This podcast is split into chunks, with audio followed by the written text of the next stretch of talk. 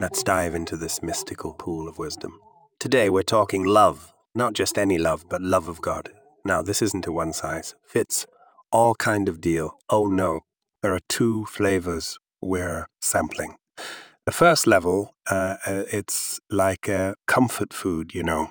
It's us trying to satisfy our own needs, seeking solace in the divine when life storms roll in. But don't make no mistake, this is not a selfish act. It's a part of our spiritual journey, a way of reaching towards something higher. Now, here's where things get interesting the second level. That's the gourmet dish, folks. It's not just about us anymore. It's an act of pure giving. Every Jew, no matter who, no matter who, no matter where, carries this gift within their soul. It's like a hidden treasure waiting to be unearthed. We just need to crack the code, and voila, we have access to a love that's pure and selfless. And how do we do that, you ask? Well, that's where beseechal comes into play. This isn't just about feeling, my friends.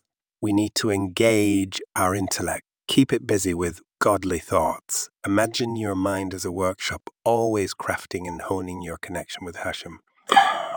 And here's a little secret study Obama, Shava, Shaba, Shaba Mayak. Make it your mantra.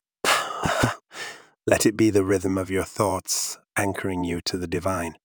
And remember always, always keep Hashem in your thoughts. It's like a direct connection, a hotline to the divine. And a pro tip for the upcoming Rosh Hashanah. Don't go telling Hashem your problems, he knows them already. Instead, show him how big your faith is. Let your faith be the megaphone that drowns out your trouble. So, my friends, let's crack the code, dig deep, and find that love embedded in our souls. Until next time, keep the faith, stay connected, and let's keep the quick thoughts rolling.